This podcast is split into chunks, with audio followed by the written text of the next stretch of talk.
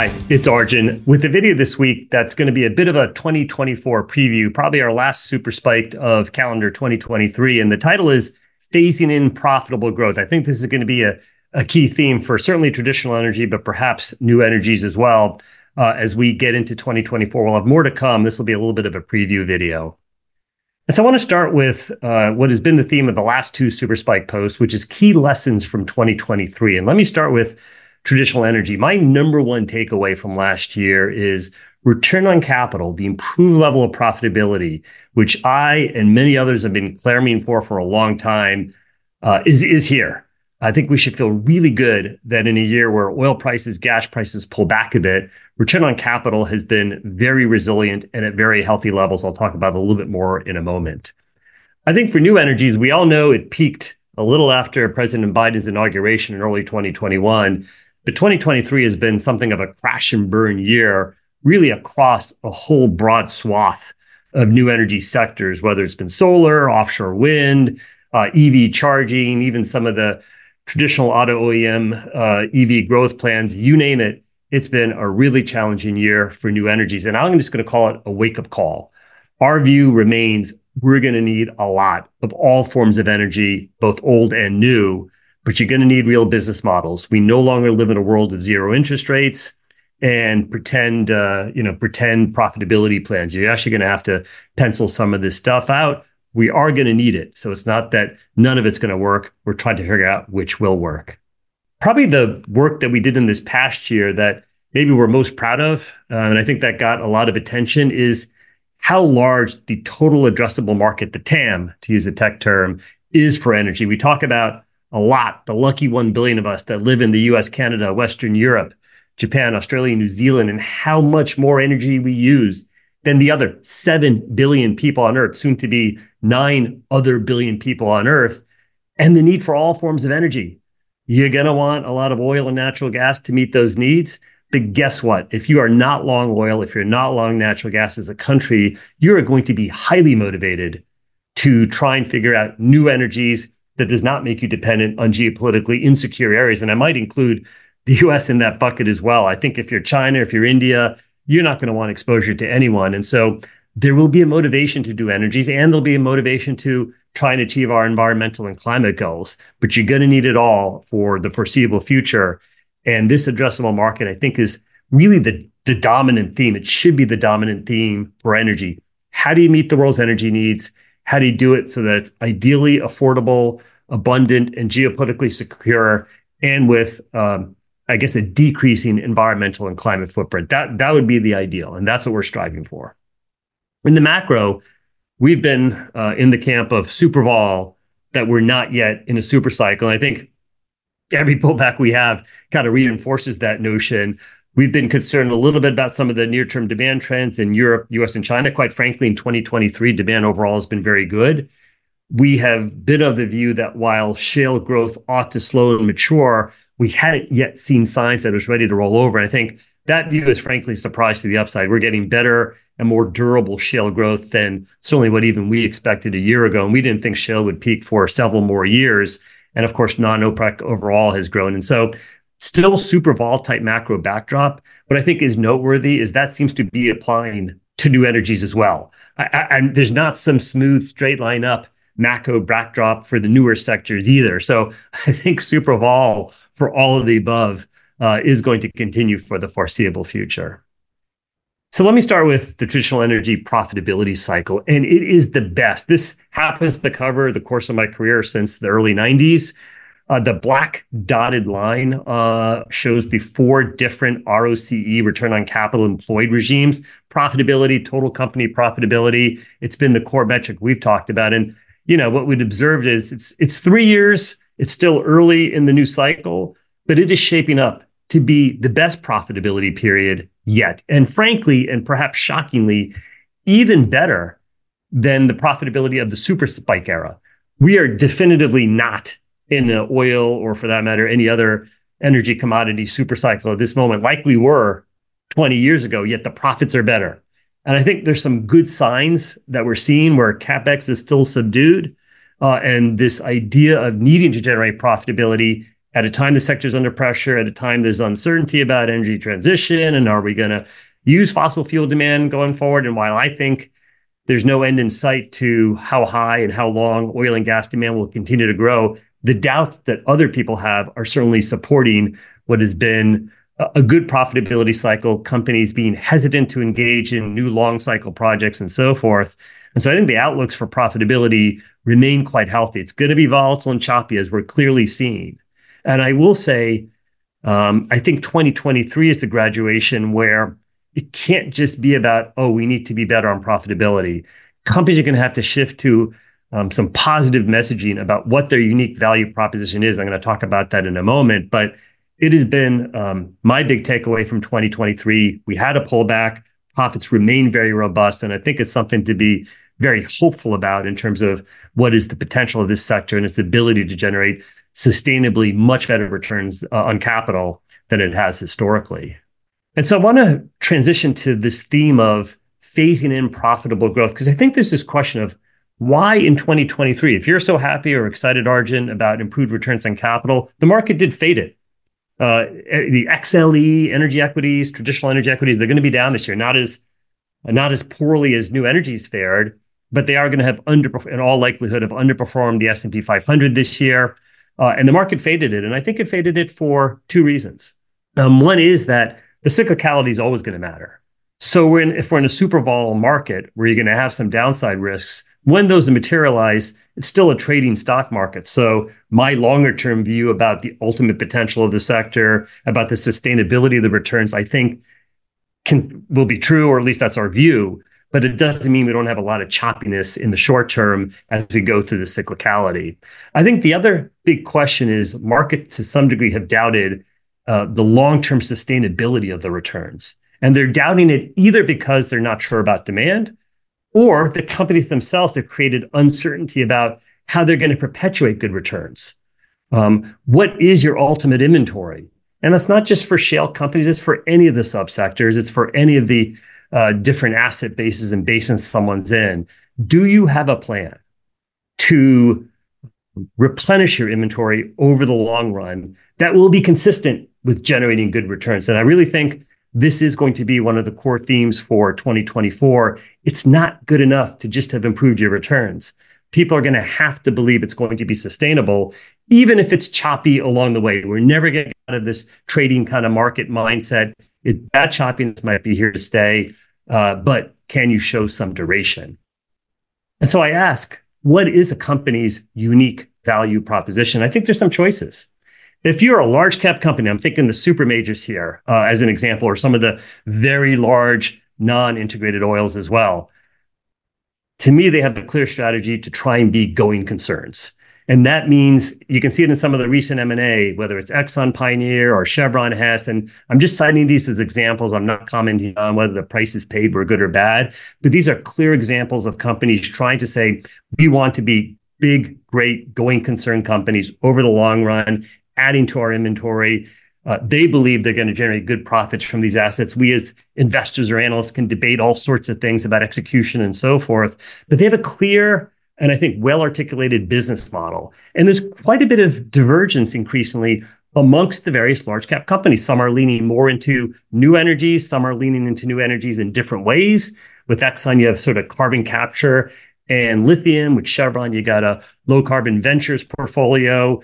The Europeans certainly, perhaps due to societal pressure or otherwise, have a broader range of different transitions. We, we, we can say all these things are good or bad. That, that's not the point of this post. My point is that there is some divergence in the strategies. They are all going for that going concern kind of valuation premium and beating the markets over the long run, and it's interesting. I, I think for sort of everyone else, what is the value proposition? Is it L N G or gas growth? Um, I think I haven't spent enough time on the unique advantages of infrastructure. I'm going to call it conversion. That could be converting crude oil into refined products, the refining sector.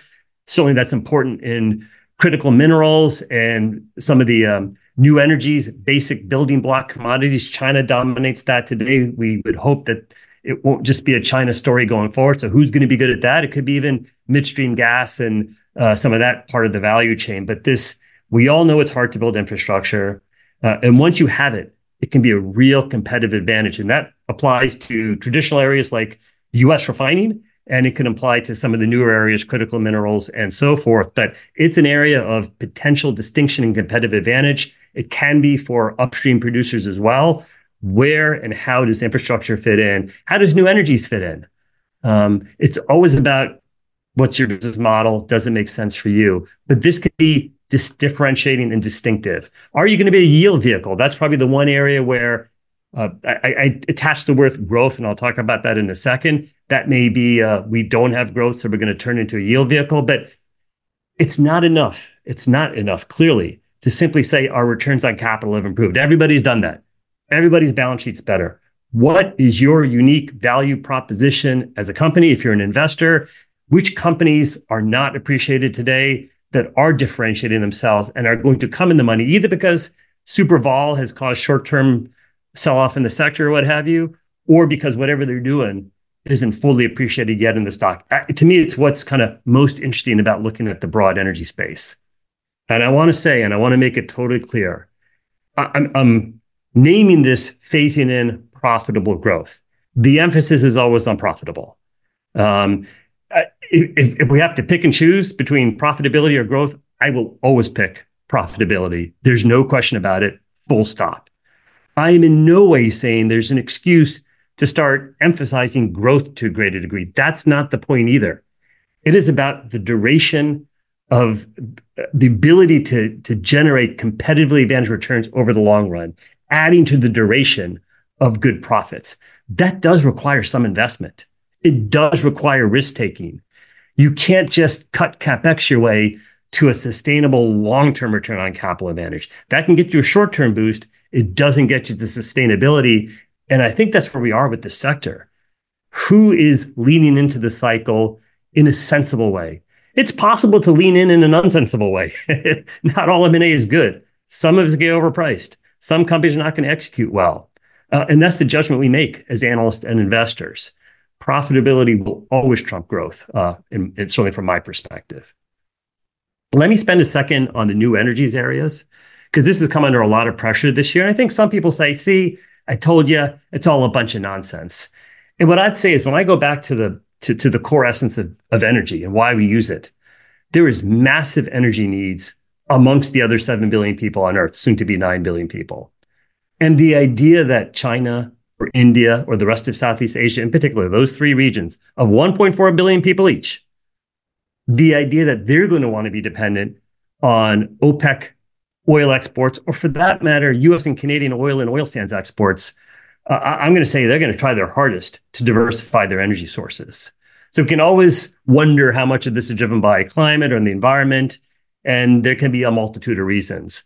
But that geopolitical imperative for sure will emphasize uh, a critical need for new energy. So if we care about trying to meet, if we say there is a business case to be met to meet the energy needs of the rest of the world, that to me is where new energies have a, a real opportunity. But we are learning you are going to have to scale. I'm going to call it post-subsidies. Maybe there's a case for subsidies to get a business going, but what businesses do we think can overcome that to where they stand on their own? And this isn't about debating, does this industry get some tax break versus somewhere else? What I'm saying is if your business model is one hundred percent dependent on subsidies, um, it's not a real business until it can scale without fully benefiting from government largesse. I think we should dis- distinguish between individual projects that might be profitable, either with or without subsidies, versus scaling up a business. And, you know, renewable diesel comes to mind. I think some of the U S refiners have understandably converted some of their old refineries into renewable diesel projects. They benefit from the uh, L C F S tax credit, basically, that makes that business viable. It's not obvious to me those businesses would exist without that L C F S. Um, and so that tells me, is it a scalable business? I'm not so sure. Um, does it make sense for those companies on an individual project basis to do these projects? Yes, uh, because the individual project can be profitable. I think this to me is, are you displacing or, or um, accounting for large portions of future demand, or are you more one-off projects? And too much of the new energy space is in this bucket where the individual project, I think, might work with subsidies or tax breaks or what have you. But, but the real thing is what's going to scale as a business. And I, here I'm going to give Tesla credit. Yes, they benefit from a tax credit, but to me, they've shown through their business model, they created a sustainable, long-lasting business. And I push back that it was some seven thousand five hundred dollars tax credit that caused that business to scale. Yes, that existed, but they created a car at least affluent Americans uh, wanted to drive. Uh, not here to debate the environmental benefits or lack thereof, but they are a meaningful share of the luxury vehicle market. To me, that's an example of a successful, scalable business. We need more of those types of examples. Ultimately, what will work in the developing world? As an American, we spend so much time on the U S Inflation Reduction Act, poorly named, but it is what its name is. Um, what's going to happen in Europe? What's going to happen in the U S? Like, I, I don't want to say who cares. Um, w- what I would say is that we have a massive existing energy infrastructure. Yes, we probably could stand to make it cleaner, uh, to reduce emissions, to make it lower cost, to, to modernize it, all these kind of things. Uh, the rest of the world, though, they're the ones that are lacking in using as much energy as we do. And there is a big, big delta Uh, for them to move up the economic and energy S-curve. So to me, the question is, what is going to work in India? What is going to work in China? What is going to work in the rest of Southeast Asia? And what is going to work in Africa? All buckets of one point four billion people and counting. Um, that to me is kind of the new energies, uh, opportunities that, that make sense. And for the U S and Europe, uh, I, I think it is about uh, improving the cleanliness, Uh, lowering the cost structure of our existing systems. Certainly, you know, methane's uh, an example of a topic I've spent a lot of time talking about. I certainly support the uh, the, the efforts, generally speaking, uh, without getting into the details, uh, that uh, having lower methane intensity is a, is a good thing as one example of cleaning up our existing system. When it comes to who should do this, um, I've been overwhelmingly on the track record that it makes the most sense for pure play energy companies, new energy companies, to do this, and that there is no mandate, there is no urgency, there is no requirement for traditional energy companies to have to do new stuff. There is an obligation to clean up scope one and these types of emissions. I accept that. But the idea that a traditional energy company has to do a new energies, or that somehow the success of new energies is dependent on these companies' involvement, I don't see it. Now, are there logical adjacencies? Sure. Um, I, I respect the fact that companies like Exxon and Oxy are trying to make a carbon capture business. We can debate the merits of that in a separate video, but at least from their perspective, they are seeing a competitive advantage opportunity that they think they can do. Um, I've always been intrigued by Total's sort of integrated gas and power strategy as another example of a company that seems to be playing with its strengths. You can, again, always debate individual uh, decisions and, and specific assets they've invested in, um, but, but to me, it seems consistent with who they are and what they do. And that's how I look at it. Um, it, it was Tesla, again, to go back to that example, that kind of cracked the code on how at least a segment of the auto vehicle market could move to electric vehicles. And, and I'm going to be biased to say that it is most likely going to be pure play new energies companies that are going to be best positioned, or I guess had the greatest opportunity to really figure out whatever is that next home run technology. And we're going to need a whole bunch of them. There is no silver bullet at this point in time. And so I'd like to end this video on a personal note. I would like to wish everyone Merry Christmas, Happy Hanukkah, Happy New Year, and to say thank you all for your engagement, your questions, your comments, the constructive feedback, the positive feedback. We take it all. Yes, it did cost me this year some progress in my handicap, which stagnated this year, but it was all worth it when we look at the opportunity to engage with all of you, both my original Super Spike subscribers, my new Veriten subscribers. Um, I wish everyone a happy holiday season. This is likely to be our last post for calendar twenty twenty-three, and we will see you all in the new year. Thank you.